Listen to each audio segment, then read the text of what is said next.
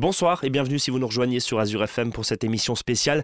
Bonsoir Brigitte Klinkert. Bonsoir Brice. Et merci d'avoir accepté notre invitation sur l'antenne d'Azure FM. Durant une heure, nous allons évoquer les grands sujets qui font l'actualité de notre territoire et qui font l'actualité de la présidente du Haut-Rhin que vous êtes depuis septembre 2017. L'avenir de l'Alsace, l'après-Fessenheim, la jeunesse, les seniors et la solidarité. Brigitte Klinkert, pour débuter cette émission, parlons de cette future collectivité européenne d'Alsace. Cinq ans après l'échec du référendum sur le Conseil unique et trois ans après la dissolution de l'Alsace dans le Grand Est, est-ce que le divorce avec la grande région est consommé? Alors bonsoir à, tous les auditeurs. Je suis ravie vraiment d'être euh, chez vous euh, euh, à Azure FM pour vous parler d'abord de, de l'Alsace. Depuis les accords de Matignon le 29 octobre dernier, l'Alsace est de retour et l'Alsace est de retour par la grande porte. Parce que, souvenez-vous, il y a un an encore, ou même il y a un peu plus de six mois, eh bien, euh, l'Alsace n'existait plus et on ne s'attendait pas du tout à ce retour de l'Alsace en tant que collectivité. L'Alsace, il faut le dire, était gommée de la carte institutionnelle. Aujourd'hui, euh, l'Alsace est de retour, puisque les accords de Matignon que nous avons signés avec le Premier ministre font qu'au 1er janvier 2021, euh, la collectivité européenne d'Alsace existera à nouveau. Alors justement, vous parlez de ces accords, euh, pardonnez-moi, que vous avez signés avec votre homologue barinois, hein, Frédéric Bierry, c'était le 29 octobre dernier. Vous, vous avez appelé ça l'acte de renaissance de l'Alsace et on vous sent quand on vous écoute, euh, l'Alsace était vraiment morte C'est un peu le sentiment que vous donnez C'est juste la réalité. L'Alsace n'existait plus en tant que collectivité territoriale. L'Alsace a été dissoute dans, le Grand Est, dans, dans cette grande région et seuls les départements du Haut-Rhin et du Bas-Rhin euh, existaient encore. L'Alsace euh, n'existe plus euh, sur les plaques d'immatriculation des, voitures. L'Alsace va de nouveau exister sur les plaques d'immatriculation des voitures, mais surtout avec la collectivité européenne d'Alsace, ça n'est pas l'Alsace que l'on connaissait précédemment qui est de retour, mais c'est une Alsace qui va avoir, qui a été reconnue par le gouvernement, il faut le dire comme c'est, qui a été reconnu par le gouvernement dans ses spécificités et dans ses particularités. Ça veut dire que nous aurons des compétences fortes et que nous avons demandé dans le domaine du transfrontalier. Euh, je peux développer par la suite si vous le souhaitez, mais le transfrontalier. Nous avons demandé également et obtenu des compétences dans le domaine du bilinguisme, aux côtés de l'éducation nationale, parce que c'est un enjeu fort avec nos voisins allemands et nos voisins suisses. Et nous avons obtenu, chose unique en France pour une collectivité, le transfert des routes nationales et le transfert des autoroutes non concédées, ce qui va nous permettre, et c'est inscrit dans les accords de Matignon, de mettre en place un mécanisme de régulation du transit poids lourd. Ça s'appelle l'écotaxe alors ça s'appelle du nom, ça en verra le, moment venu. Ça peut s'appeler Cotax, ça peut, ça peut être aussi une extension de la Maut poids lourd qu'on connaît en Allemagne pour, et je tiens à le préciser, euh, éviter le trafic de transit, euh, de grand transit des poids lourds, oh. évidemment. Et, évidemment aussi, nous souhaitons que les transporteurs locaux puissent être épargnés de, cette future taxe. Alors, les modalités restent encore effectivement à, définir. Euh, je parlais de cette écotaxe hein, parce que c'était le symbole, bien sûr, et, ça tenait à cœur aussi de votre prédécesseur Eric Stroman faut l'expliquer, hein, aujourd'hui, gros problème sur la 35, euh, un transfert, euh, puisque l'Alsace est centrale, bien sûr, de par sa position géographique, et les routes, et la 35, bah, la, voie de droite, elle est quasiment... Euh, c'est un mur de poids C'est un mur de poids lourd. Là-dessus, sur ce problème précis, en quoi le fait de sortir du Grand Est, d'ailleurs, on verra d'ailleurs dans les modalités si on sort vraiment du Grand Est ou pas, en quoi justement cette écotaxe ou cette taxe poids lourd, ou ce mécanisme permettra justement de réguler le trafic? Alors, déjà, vous redire que c'est juste incroyable qu'on ait obtenu ça. Hein. On va être la seule collectivité au 1er janvier 2021 à avoir en charge les routes nationales, enfin ce qui est aujourd'hui les routes nationales et les autoroutes. Comment est-ce qu'on l'a obtenu?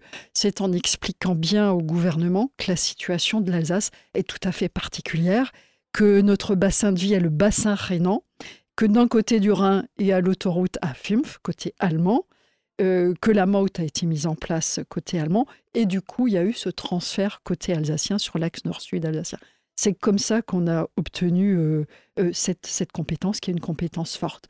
Alors, aujourd'hui, évidemment, il est trop tôt pour vous dire les modalités de mise en place de cette taxe, mais nous y travaillons, nous y travaillons d'arrache-pied. il faut savoir aussi que parmi les, compétences que nous avons obtenues, il y a le tourisme. Euh, c'est juste normal que ce soit l'Alsace euh, qui anime et qui coordonne le tourisme alsacien. Il faut juste savoir que ce n'était pas évident voilà, de, l'obtenir. nous avons obtenu aussi des compétences dans le domaine de l'attractivité, dans le domaine de la culture et du patrimoine alsacien, dans le domaine du sport. demain, les associations, les fédérations sportives, culturelles et socioprofessionnelles qu'ils souhaitent pourront se structurer à nouveau à l'échelle alsacienne si elles le veulent. Et, dans l'accord, vous, vous, annoncez également le maintien des préfectures de Colmar et de Strasbourg. Ça faisait partie du pacte? Alors ça, c'est important et ça n'a absolument posé aucun problème. Euh, ça a fait l'objet d'aucune discussion. Pour le gouvernement, il était clair dès le départ qu'il resterait une préfecture du Haut-Rhin à Colmar et une préfecture du Bas-Rhin à Strasbourg.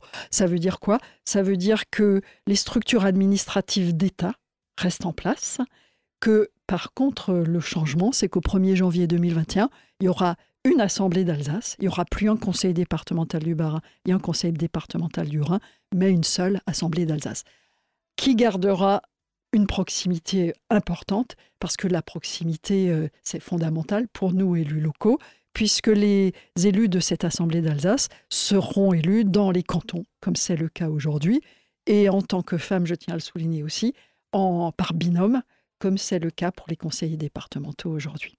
Est-ce que euh, on sent que c'est une énorme satisfaction évidemment hein, euh, c'est une de votre tandem avec euh, votre homologue Frédéric Bierry d'avoir obtenu cet accord.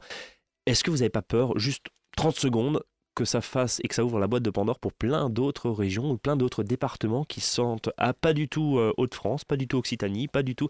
Euh, est-ce que vous n'avez pas un peu peur là? Bah, euh, alors, peur, Au contraire, non, J'ai envie de dire tant mieux. pour, pour la première fois, ou quasiment en tout cas aussi, le gouvernement, l'État français reconnaît des spécificités et des particularités à un mmh. territoire et met en place une collectivité qui sera une collectivité unique en France, hein, qui n'existera nulle part ailleurs. Alors, vous dites que c'est Frédéric Biry et moi qui l'avons obtenu. On ne l'a pas obtenu seul, sinon on n'en serait pas là. Mais nous avions à nos côtés la grande majorité des Alsaciens. Hein, Bien sûr, vous les représentez. Nous les représentons avec euh, les associations, avec les élus locaux et puis aussi avec les parlementaires qui, à nos côtés, jouent un rôle non négligeable. Alors justement, vous déclariez il y a quelques semaines avoir pris vos responsabilités, notamment en acceptant le cadre fixé par le président de la République, un sacrifice qui devra être pris en compte. Hein. Euh, vous parlez de quel sacrifice et, finalement, c'est quoi le deal avec euh, l'Élysée, avec le président, avec le gouvernement, avec Paris? Alors, Parce que ça, c'est un, peu flou là. alors déjà, de, de, euh, un sacrifice, il y en a effectivement, puisque et Frédéric Biry et moi-même, en septembre 2017 encore, euh, demandions fortement la sortie de l'Alsace du Grand Est, hein, euh, en cela par 83% euh, des Alsaciens. ceci étant, le président de la République nous a dit ça n'est pas possible.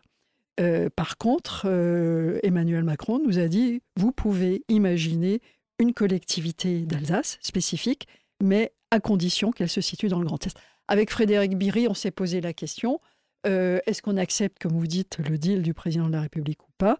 Et nous avons dit oui, parce que nous nous sommes dit c'est la seule possibilité, peut-être encore, dans l'histoire euh, de faire renaître l'Alsace. Et c'est pour ça que nous l'avons accepté. Et nous l'avons accepté aussi parce que la future collectivité, c'est pas un grand département d'Alsace, mais c'est une collectivité d'Alsace unique, une collectivité européenne avec euh, justement des compétences qui sont fortes et, qui sont uniques en France. Donc ça veut dire qu'on ne sort pas du Grand Est, on reste dans le Grand Est. Nous ne sommes pas une région ni une sous-région, nous sommes la fusion de deux départements. C'est ça la collectivité européenne euh, d'Alsace? Non, la collectivité européenne d'Alsace est une collectivité unique en France qui va naître du rapprochement des deux départements du Haut-Rhin et du Bas-Rhin, mais qui aura des compétences fortes et évidemment, ça n'est pas un département, ne serait-ce que parce que il reste une préfecture du Rhin à Colmar et il reste une préfecture du Bas-Rhin à Strasbourg. Ça veut dire qu'il reste deux départements. D'ailleurs,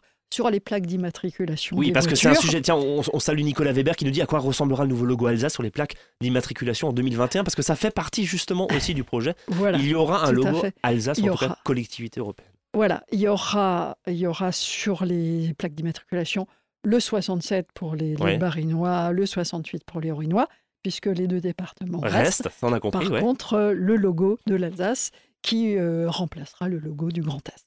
Bon, juste une petite question vous dites, ça a été massivement rejeté par les Alsaciens, et alors, quand on gratte un petit peu, le Grand Est, hein. on sent effectivement que, que ça fait pas, euh, ça fait pas l'unanimité, ça faisait pas l'unanimité. Hein. Euh, sondage en février 2018, 67% des, des, sondés se disaient en favorable à la sortie du Grand Est, 82% sont pour l'organisation d'un nouveau référendum. Juste une question là-dessus, euh, d'ici 2021, il n'y a pas de référendum? Non. J'ai envie de dire qu'en Alsace, en Alsace, on a déjà donné en termes de référendum. Vous parlez d'un référendum d'avril 2013 par contre, par contre, oui. par exemple. Tout à fait, tout à fait. Euh, on, voit bien qu'en France aussi, euh, malheureusement, les électeurs ne répondent pas à la question mmh. du référendum. Par contre, nous avions lancé en février dernier une euh, plateforme d'expression citoyenne où plus de 40 000 Alsaciens ont, répondu. Cette plateforme n'était pas une consultation, c'était pas un référendum, c'était pour proposer aux Alsaciens d'amender par leurs idées le fond de ce que serait la collectivité européenne d'Alsace. Et là, ce qui est rassurant, si je puis dire, pour les élus que nous sommes, c'est qu'entre le projet que nous avions bâti et, les propositions des Alsaciens, eh bien, on a vu qu'on était tout à fait raccord.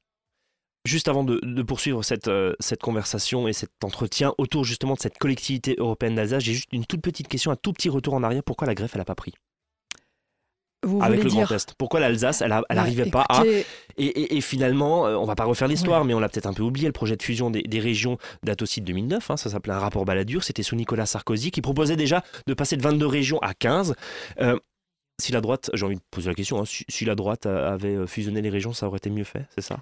L'Alsace se serait peut-être mieux mariée avec la Lorraine? là, ce qui se passe, et on le sait bien, c'est que euh, le, redécoupage des régions a été fait euh, une nuit sur un coin de table. Et le Premier ministre que nous avons rencontré à plusieurs reprises nous l'a dit, ces régions sont beaucoup trop grandes, ces régions sont aussi incohérentes y compris dans le domaine, euh, euh, y, compris et, surtout pour le Grand Est, ces régions sont beaucoup trop grandes et n'ont pas de cohérence. Et ce n'était pas gérable? Euh, on, le voit bien dans les premiers rapports qui viennent de sortir. ces grandes régions coûtent beaucoup plus cher hum. qu'on ne le pensait. Et au lieu de faire des économies, eh bien, ce sont des dépenses supplémentaires. Collectivité européenne d'Alsace, c'est donc le nouveau nom Oui. Pourquoi pas Alsace tout simplement? Parce que le cœur du projet euh, de cette collectivité, c'est l'Europe. Et c'est Allemagne, Suisse. C'est ouais, ce sont. Vous savez, depuis que je suis présidente du conseil départemental, j'aurais jamais pensé, mais j'ai tous les jours affaire avec nos voisins allemands, tous les jours affaire avec nos voisins suisses et sur des projets, sur du, sur du concret. J'ai beau euh, avoir les meilleures relations du monde avec mon ami euh, président du conseil départemental des Vosges, mais les Vosges sont une réelle frontière euh, physique. Hein.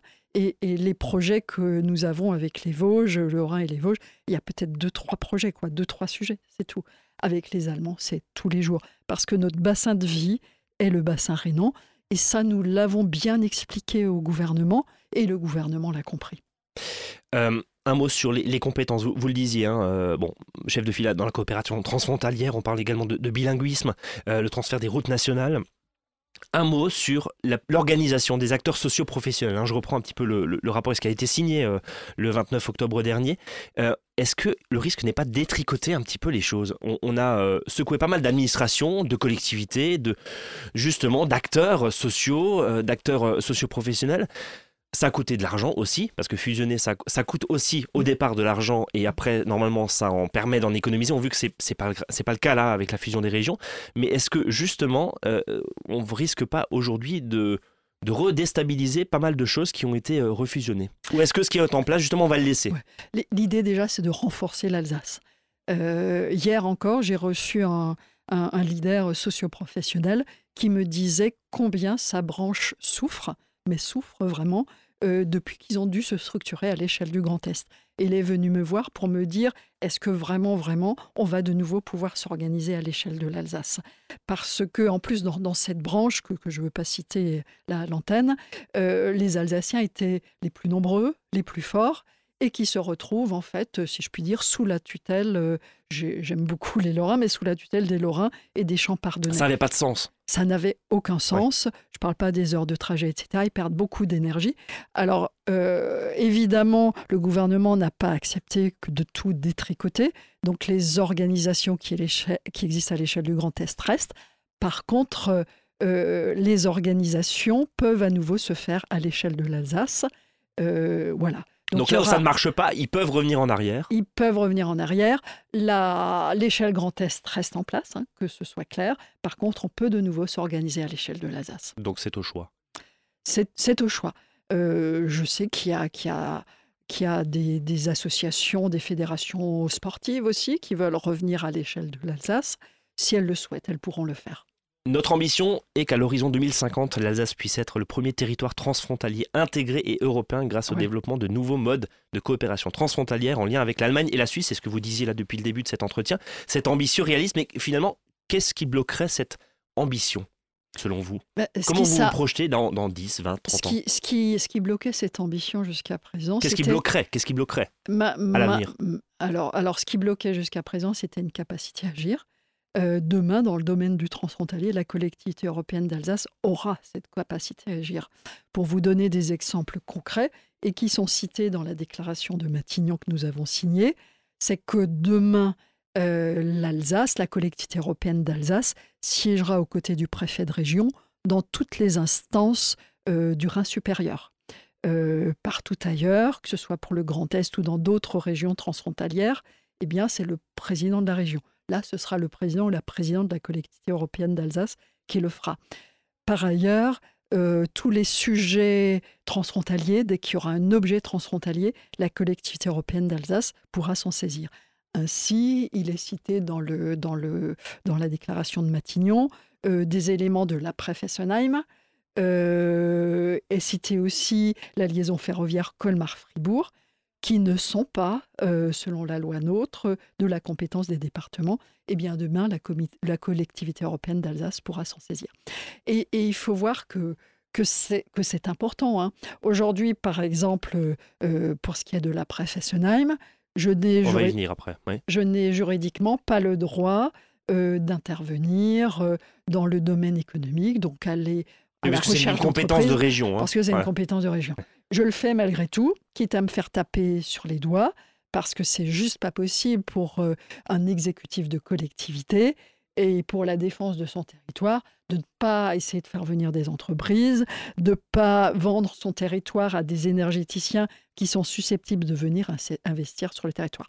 Demain, j'aurai plus à me bagarrer pour pouvoir le faire je pourrais le faire parce que l'après Fessenheim, c'est un sujet transfrontalier. Et, justement, et on va y venir dans la deuxième partie, et justement, euh, l'horizon 2050, là, vous le voyez, euh, vous le voyez évidemment très euh, ambitieux. L'horizon de 2050, c'est un, un, réel travail en commun avec nos voisins et nos voisins, avec nos voisins allemands et nos voisins suisses, qui sont très très demandeurs. Hein. il faut le savoir, les, les Allemands veulent pouvoir travailler plus en proximité avec nous les Suisses également, eh bien demain, ça sera possible parce que la collectivité européenne d'Alsace nous donnera cette capacité à agir dans le domaine transfrontalier. Donc une Alsace résolument tournée vers l'avenir. Et, oui. Euh, et, j'ai même envie de dire euh, une Alsace qui sera demain le laboratoire européen de la France. Bon, et ben on en reparlera justement avec euh, la préfet Juste pour terminer, euh, quelles sont vos relations avec Jean Rotner, le président de la grande région? Il vous en veut pas trop de ce demi-divorce? Bah, écoutez, On a compris, on euh, gardait encore un pied dans le Grand Est, mais bon. Jean Rotner est, alsacien. également. Et en tant que présidente de collectivité, moi, je souhaite travailler en, en totale cohérence et, avec, et en totale synergie avec les autres collectivités que ce soit bien entendu les communes, euh, les EPCI, mais que ce soit également la région, et puis évidemment avec l'État. Merci. Courte pause et on revient à, tout de suite pour la deuxième partie de ce grand entretien. Bienvenue si vous nous rejoignez sur Azure FM pour cette émission spéciale en compagnie de la présidente du Haut-Rhin, Brigitte Klinkert. Deuxième sujet que nous abordons ce soir, l'avenir du territoire autour de Fessenheim. La centrale fermera ses portes à l'été 2020. Cette fois, c'est définitif. Brigitte Klinkert, la fermeture de la centrale était prévue dans le programme du président Hollande en 2012. Nous sommes en 2019 et on a un peu l'impression que les idées pour la FSNM viennent d'arriver. On a un peu l'impression que la grande majorité des élus alsaciens ont dépensé beaucoup d'énergie pendant des années et des années à défendre cette centrale plutôt que d'envisager la suite. Est-ce que vous partagez ce sentiment? Alors, pas, tout à fait et pour deux raisons. La première, c'est que euh, les élus alsaciens, et, j'en faisais partie, euh, se sont battus effectivement pour euh, la poursuite de l'activité de la centrale de, Fessenheim, tout simplement parce que la centrale de Fessenheim avait été mise aux normes et avait peut-être été encore plus mise aux normes que les autres centrales françaises. Pour l'avoir visitée encore il y a peu de temps, euh, elle fonctionne de manière impeccable. Et, même, je dois dire que, que je suis assez admirative parce que cette centrale a été conçue à un moment où les ordinateurs et l'informatique n'existaient pas. C'est juste incroyable. Et on voit qu'aujourd'hui, avec euh, tous les ordinateurs et toute l'informatique qu'on a, eh bien, ça a l'air beaucoup plus compliqué que ça ne l'était à vous, vous parlez de l'EPR, certainement, voilà, par exemple. par Si je peux me permettre, il y a beaucoup d'associations quand même qui ont demandé, euh, un rappel au 31-12-2017, 18, pardon, de, fermer, euh, demandé à l'ASN hein, de faire appliquer, puisqu'il y, a quelques travaux qui n'ont pas été faits. En même temps, on peut le comprendre, puisque EDF s'apprête à fermer la centrale. Voilà, donc euh, là, là, les travaux ont été arrêtés. Là, là les, les, travaux ont été, ont été arrêtés, puisque la, la centrale doit doit fermer. Hein. Euh, ceci étant, ça fait des années que les élus, et notamment du conseil départemental du Haut-Rhin, euh, travaillent à la reconversion du site de Fessenheim le, moment venu. Et nous avons la chance, je tiens à le dire, d'avoir au conseil départemental notamment des, un service de l'environnement euh, qui est très proactif et qui, depuis des années, travaille sur le sujet. Alors justement, on va le voir, hein. je parlais d'un sentiment, mais vous êtes là pour en tout cas défendre vos actions. Et au niveau du département, moi je reprends juste une petite phrase de, Laurent Touvet, hein, euh, préfet euh, du départemental, qui dit pendant 40 ans la population a vécu sur la manne nucléaire comme un acquis. C'est pas le cas forcément dans d'autres territoires. C'est pas moi qui le dis là pour le coup. Euh, voilà, ce que j'avançais et, et, d'une certaine manière confirmé un petit peu par, Laurent Touvet ça donne quand même le sentiment en se disant que bah, finalement l'après Fessenheim, il y a fait, c'est Fessenheim ou rien quoi. Enfin je parle de la centrale, c'est centrale de Fessenheim ou rien. Alors, alors il faut aussi dire qu'il y a 40 ans, euh, c'est un territoire qui a accepté euh, le risque, disons-le, euh, de, la construction d'une centrale. Ce n'était pas le cas de tous les territoires non plus. Et moi, je tiens à saluer les élus locaux de l'époque et, la population qui, l'a accepté. Alors la, la manne, certes, il s'agit de fiscalité, en, l'occurrence, mais il me semble que, c'est la moindre des choses euh, déjà.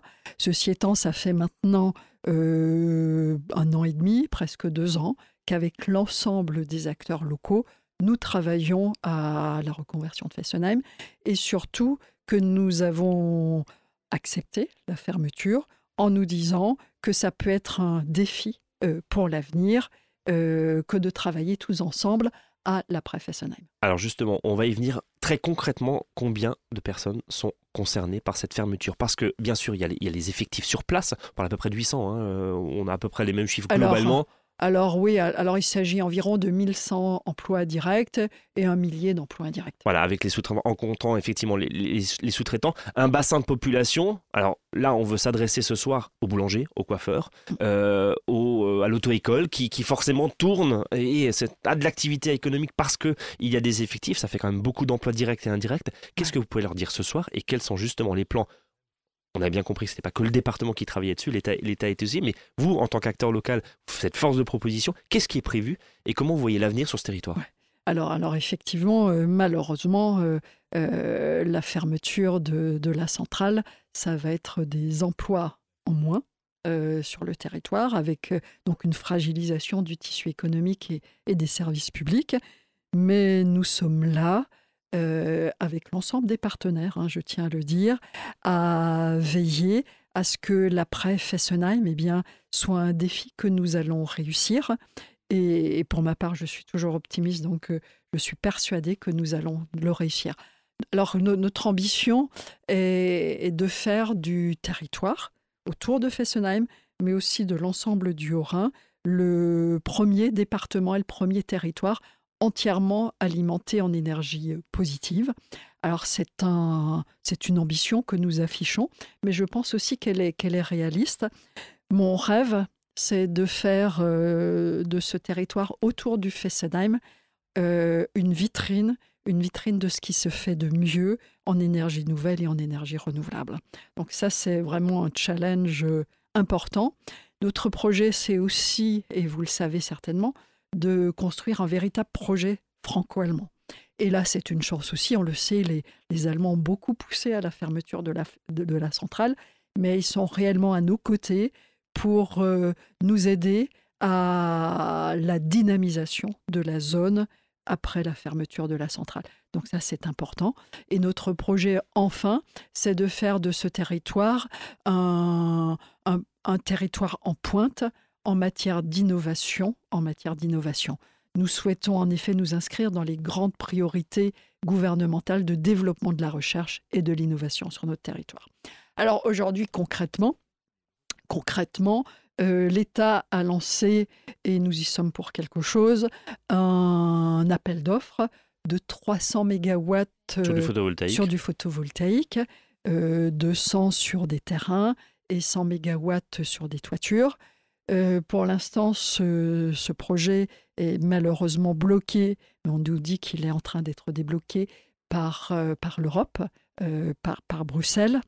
je pense que c'est un projet important parce qu'il faut savoir que c'est la première fois qu'un appel d'offres est concentré sur un territoire et cet appel d'offres de 300 MW va être concentré sur le territoire du Rhin. Et c'est d'ailleurs pour ça, pour des questions de concurrence, que Bruxelles freine aujourd'hui. Mais avec euh, les services du département, avec les élus départementaux, nous faisons en sorte euh, de relever ce défi parce que 300 MW de photovoltaïque, c'est juste énorme. Donc ça veut dire qu'il faut qu'on trouve les agriculteurs, par exemple, euh, les partenaires, les communes, euh, mais aussi les particuliers qui acceptent de mettre en place du photovoltaïque. Alors Brigitte Klinker, 300 MW, d'accord, sur le papier. Alors juste, hein, euh, Fessenheim, c'est deux fois 900 MW, hein, juste pour... voilà. Mais donc c'est un tiers d'une tranche. Bon, c'est des mégawatts, c'est des gros chiffres, d'accord, mais est-ce que c'est des emplois derrière? Parce qu'une fois que les panneaux ils sont posés, il n'y a pas beaucoup d'entretien. Alors, il y a le photovoltaïque, mais c'est donc l'un des projets. Nous développons également dans le domaine énergétique un autre projet qui est un projet de méthanation, eh bien de méthanation, qui nous permettrait d'alimenter une centrale au gaz vert à partir d'hydrogène fatal. Nous avons la chance, il faut le dire, d'avoir euh, dans le Haut-Rhin encore des industries euh, lourdes, et notamment nous avons des industries à Cernay, mais aussi à Haute-Marsheim, qui produisent tous les jours de l'hydrogène fatal dont ils ne font rien. Eh bien, cet hydrogène, on se fait fort de le prendre en compte dans un projet de méthanation qui permettrait donc d'alimenter une centrale. Donc une centrale thermique, du photovoltaïque. Euh, on lit ici ou là un centre de recherche sur l'agriculture, le textile, les véhicules de demain. Euh, tout ça, c'est vraiment concret parce qu'encore une fois, la centrale ferme dans un an, enfin l'été 2020. Sauf si vous me prouvez le contraire, il n'y a pas une seule brique qui a été posée. C'est à l'état de projet encore. On, est bien d'accord qu'il y a. On peut comprendre que sur place, ça reste sur le euh, papier. et je suis la première à dire que pour l'instant, ce sont des projets et qu'il n'y a rien de concret. Il faut dire aussi qu'il y, a beaucoup d'autres projets. Il y a par exemple aussi, les Allemands poussent sur ce projet-là, euh, l'idée de mettre en place des centres de production de batteries. Euh, qui permettraient batteries qui permettraient euh, d'alimenter des véhicules voilà et, et, batteries qui pourraient être faire partie d'un pôle hydrogène sur ce secteur alors pour dynamiser ce secteur et pour attirer des entreprises, on a aussi besoin d'infrastructures. Et, là, le département, j'allais dire, est partie euh, prenante euh, totalement, puisque euh, lorsqu'on parle d'infrastructures, il s'agit d'une part du port fluvial, hein, puisque c'est l'une des mobilités possibles pour alimenter une zone d'activité importante, le fluvial, mais aussi la route, avec un projet de liaison qui est à l'étude entre l'autoroute alsacienne et l'autoroute allemande, la A5. Et puis un projet qui avance bien et qui avance vite, qui est un projet de train entre Colmar et Fribourg. Vous, savez qu'il y avait euh, jusqu'à la guerre une liaison ferroviaire entre Colmar et Fribourg. Aujourd'hui, tous les feux sont au vert pour que en 2026, eh bien, un train circule de nouveau sur ce territoire. Et si un train circule de nouveau entre Colmar et Fribourg, avec évidemment des gares entre, entre Colmar et Fribourg. Ça va permettre aussi de revitaliser économiquement ce territoire. Justement, pour ceux qui nous écoutent et qui sont sur place, euh, je reprends hein, commerce, commerçants, euh, communes, habitants. Euh, qu'est-ce que vous pouvez leur dire? Parce que là, encore une fois, vous annoncez des, échéances quand même relativement lointaines à l'échelle là aujourd'hui. Hein. encore une fois, on est en 2019. en attendant, Bon, déjà. Bon, c'est pas une fois que FSM est fermé que les 2000 emplois disparaissent. On est bien d'accord. Voilà. Ça va se faire progressivement. Mais est-ce que, la jonction va se faire? C'est ce que je voulais dire. et d'ailleurs, je m'emploie même euh, si on me dit que ça n'est pas dans mes compétences, je le fais quand même. Je m'emploie euh, tous les jours à rencontrer des chefs d'entreprise qui sont susceptibles de venir s'implanter sur le territoire de Fessenheim ou à proximité, hein, parce que c'est l'ensemble du département qui va être impacté par Fessenheim, euh, puisque évidemment des salariés habitaient et vivaient à Fessenheim, mais il y a, tout autour de Fessenheim et jusqu'à Mulhouse et jusqu'à Colmar, il va y avoir des répercussions. Donc je m'emploie tous les jours à rencontrer des chefs d'entreprise, à rencontrer des énergéticiens aussi, parce que vraiment l'ambition, c'est de faire venir des énergéticiens avec des projets innovants dans le domaine de l'énergie renouvelable et de l'énergie positive avec une envie justement de faire de Fessenheim, et euh, l'image est belle, hein, une vitrine de la transition énergétique 100% euh, renouvelable et décarbonée. Hein, c'est, le projet, euh, en tout cas, de la collectivité que vous, vous, présidez. est-ce que le solde final, je parle en termes d'emploi, sera finalement positif, sera, sera bon? Oui. nous, nous faisons tout pour. Et nous allons d'ailleurs très prochainement mettre sur pied aussi une société d'économie mixte franco-allemande qui va porter ce projet. et je m'en réjouis parce que, comme je le disais en préambule, eh les, Allemands euh, veulent nous aider à avancer sur des projets concrets. Euh, et nous nous sommes fait fort avec eux de monter une société d'économie mixte qui va gérer l'aménagement de ce territoire de la professionnelle. Qu'il faut aussi, parce qu'il y, a le côté français, mais il y a aussi le côté allemand, hein, parce que l'idée c'est vraiment sur la bande autour de la projet, de l'ancienne, c'est vraiment un projet transfrontalier. L'idée c'est vraiment de faire un projet transfrontalier essentiellement franco-allemand.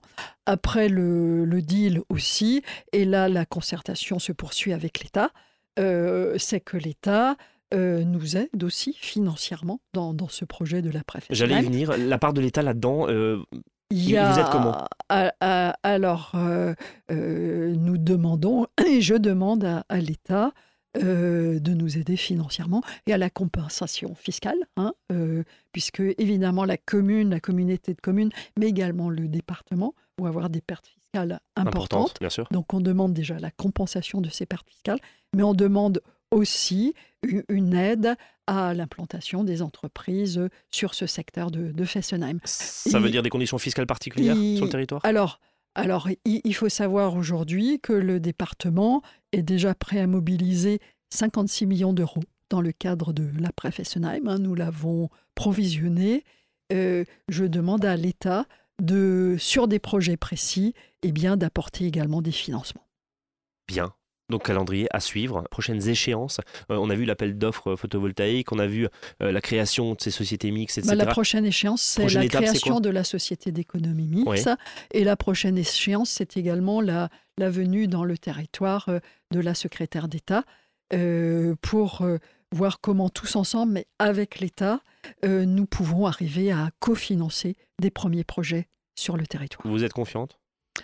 Sur la je, je suis toujours éternellement optimiste, je suis aussi pragmatique, donc j'y crois. Et, grâce à la synergie de l'ensemble des élus, de l'ensemble des collectivités, je suis sûr que nous arriverons à, relever ce grand défi de la Fessenheim. Message passé à ceux qui nous écoutent justement sur le territoire de Fessenheim et environ, parce que bien sûr, ça se cantonne pas juste à Fessenheim, les communes environnantes, et puis on monte effectivement jusqu'à Colmar et puis, et puis jusqu'à Mulhouse. Allez, on marque une pause et on revient pour la dernière partie de cette émission. À tout de suite. Troisième partie de cette grande interview de la présidente du Haut-Rhin, Brigitte Klinkert. Bienvenue si vous nous rejoignez sur Azure FM. La collectivité que vous présidez euh, se présente comme un acteur du quotidien, je reprends euh, le slogan d'il y a quelques années, hein, qui gère les routes, les collèges, les cantines, la jeunesse, le RSA, les seniors, etc., etc. Pour être très concret pour ceux qui nous écoutent, parce qu'on parle souvent d'impôts, d'impôts trop lourds, euh, de fiscalité, d'utilisation de l'argent public, on est très concret. Si on prend 100 euros d'impôts aujourd'hui que vous collectez, hein, vous avez comment ils sont utilisés? Alors, très très concrètement, sur les 100 euros, eh bien, 72,50 euros sont destinés à des dépenses opérationnelles. ça veut dire des dépenses qui permettent de financer les services directs aux habitants ou des équipements dans les territoires. Ça veut dire quand même trois quarts, trois quarts des impôts. 9,4 euros, soit moins de 10%, sont consacrés à la rémunération des agents départementaux. Euh, là, je dois souligner aussi qu'avec 31 agents euh, pour 10 000 habitants, notre département est l'un des trois meilleurs taux sur le plan national. Hein.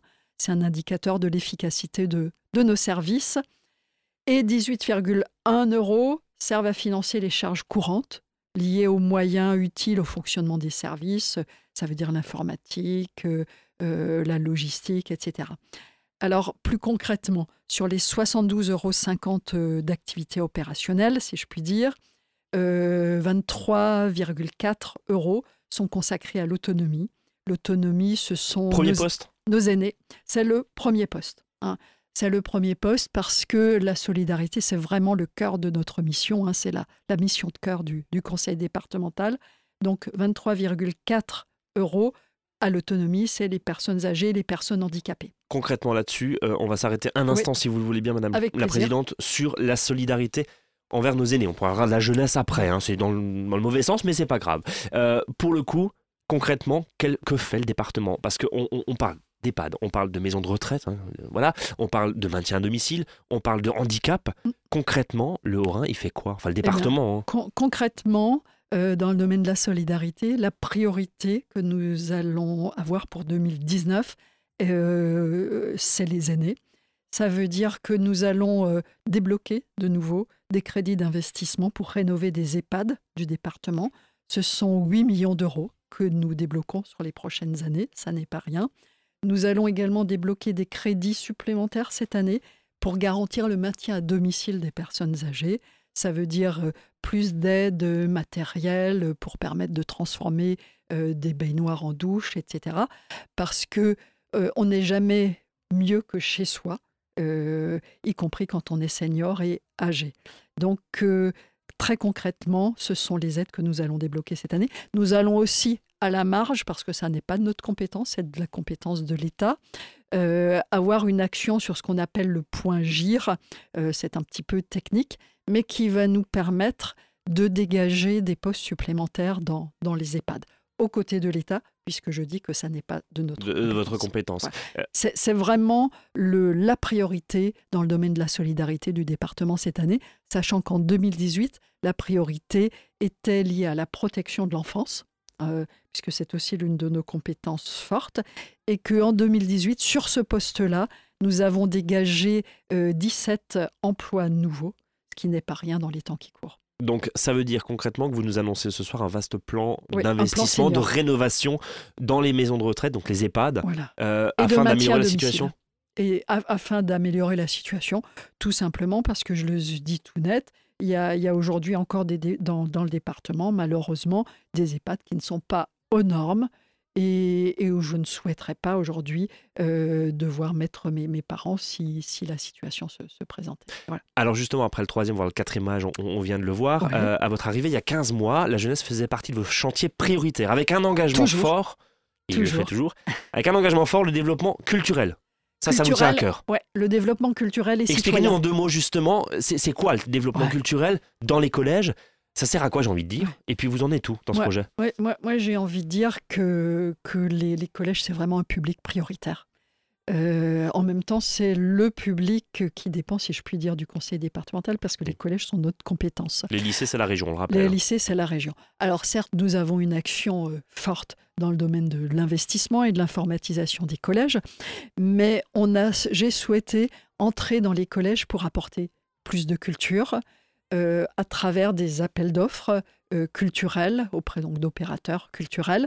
J'ai souhaité également qu'on apporte plus de sport et notamment de sport pour les jeunes filles dans les quartiers difficiles à travers des actions que nous menons maintenant dans le cadre de mercredis sportifs avec des clubs de haut niveau féminins, euh, actions spécifiques pour ces jeunes filles dans des quartiers difficiles, mais aussi d'engagement citoyen de la part des collégiens.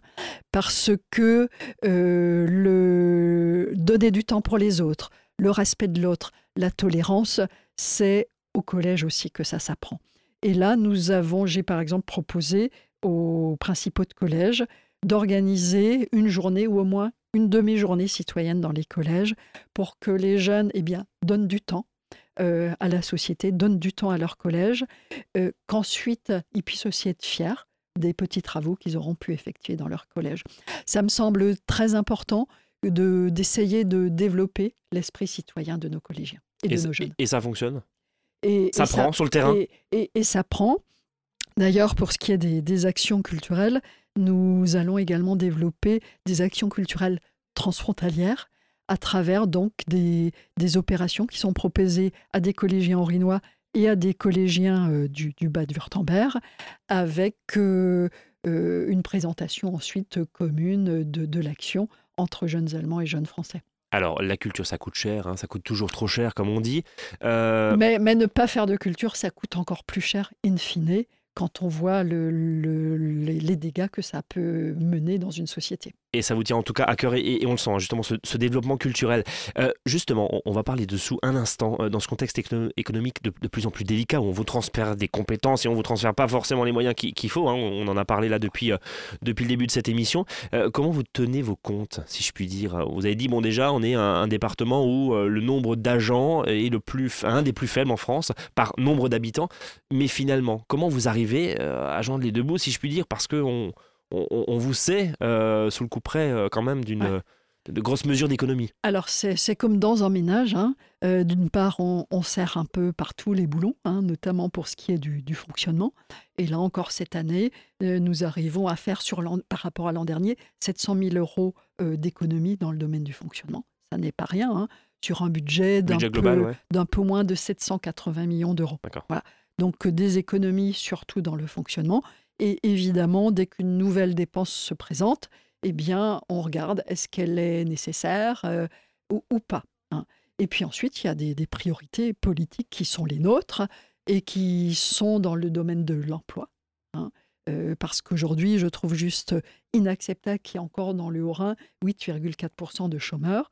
Alors que. Brigitte le département, il peut faire quoi là? Parce que c'est, l'emploi, c'est pas directement de votre compétence non plus. Justement, justement, ça n'est pas de notre compétence.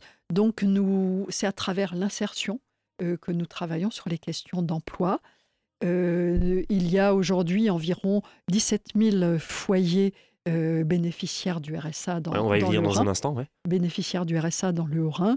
Ça veut dire travailler sur l'emploi, ça veut dire euh, avoir travaillé sur un profil très très précis des, bénéficiaires du RSA, sur un CV très précis. Vous êtes en train de me dire que vous affinez beaucoup plus?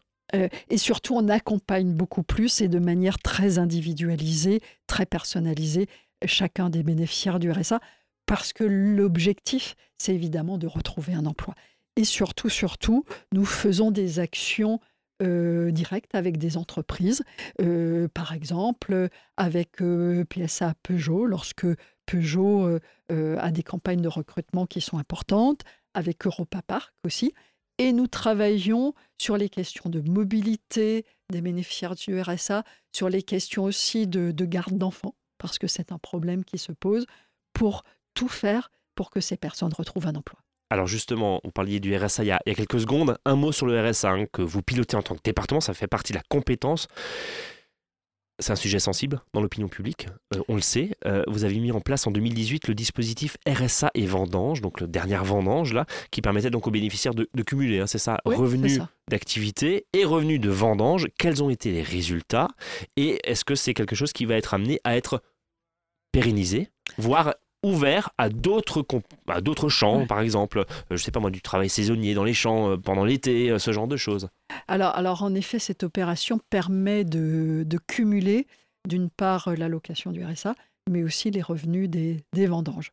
Et ce sont un peu plus de, de 60, 170 bénéficiaires du RSA dans le Haut-Rhin qui ont, qui ont bénéficié de cette opération, qu'on ne peut malheureusement, si je puis dire, que faire de manière ponctuelle et euh, sur un objectif précis. Sinon, on n'a pas le droit de cumuler, euh, c'est la loi, euh, le bénéfice du RSA et puis un, autre revenu. Là, c'était l'occasion parce qu'on sait aussi que c'est très compliqué pour certaines maisons viticoles de recruter du personnel. Là, c'était l'occasion de, faire coup double. Alors, alors c'était une mesure euh, tout à fait expérimentale et qui a bien fonctionné. J'ai eu beaucoup de retours de la part de viticulteurs qui, cette année, ont du coup trouvé des vendangeurs.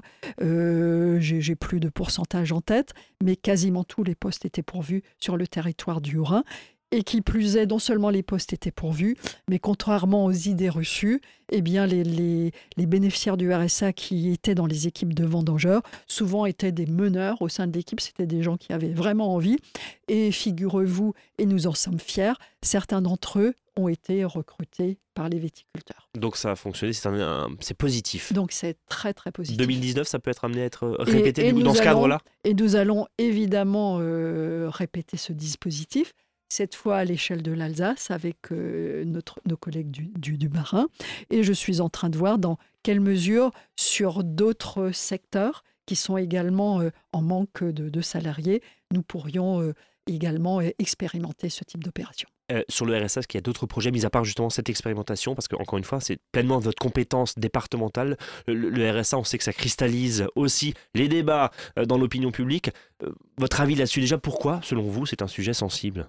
Bah, c'est un sujet sensible parce qu'on entend, beaucoup dire que les bénéficiaires d'allocations euh, perçoivent des allocations euh, trop importantes, hein, mmh. c'est ce qui se dit, euh, comparé aux revenus du, travail.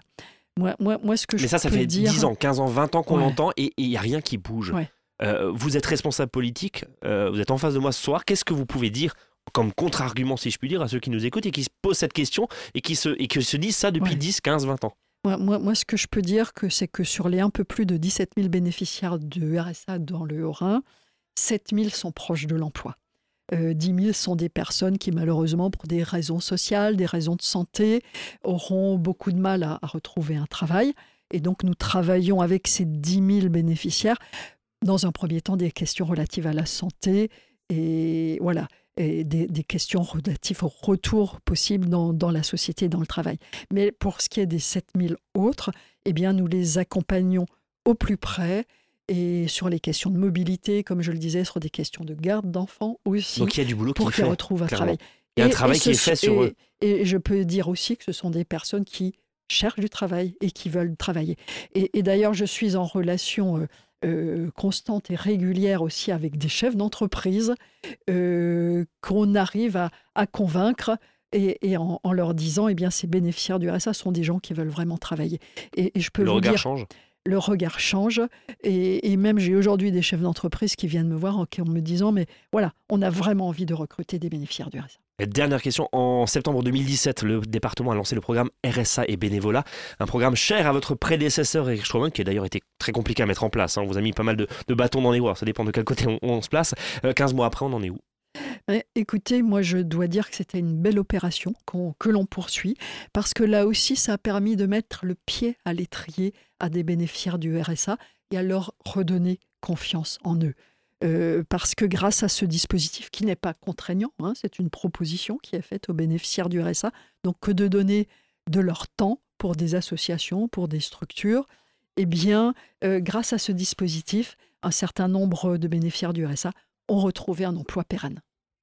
Dernière question, toute dernière, à la fin de votre mandat en mars 2021, c'est ça, hein, donc trois mois après la mise en place de cette collectivité européenne d'Alsace, qu'est-ce qui fera que votre mandat aura été un succès? Bah, écoutez, pour l'instant, nous ne sommes qu'en janvier 2019. Euh, ce qui est mon moteur, je dois le dire, ce sont mes, convictions. Mais, également, j'ai la chance d'avoir autour de moi une équipe d'élus euh, très engagés et en qui j'ai toute confiance. Et puis également une équipe de collaborateurs qui est juste extraordinaire. Et tous les matins, lorsque je viens au conseil départemental, eh bien, c'est une, c'est pour moi juste un bonheur que de me dire que nous sommes là au service des Orinoises et des Orinois et que nous sommes en train de bâtir non seulement le Haut-Rhin de demain, grâce notamment à des défis extraordinaires comme celui de l'après Fessenheim, mais nous sommes en train de construire l'Alsace de demain. Et ça sera quoi justement Et c'est ça mon moteur. Votre moteur, c'est ça? Bon, vous êtes arrivé en poste au Conseil général en 94 Oui. en tant que la, conseillère générale, puis conseillère la départementale. hein. toute euh, première femme et pendant ouais. 20 ans la seule femme au sein de cette assemblée. Vous ferez euh, quoi après Vous raccrochez?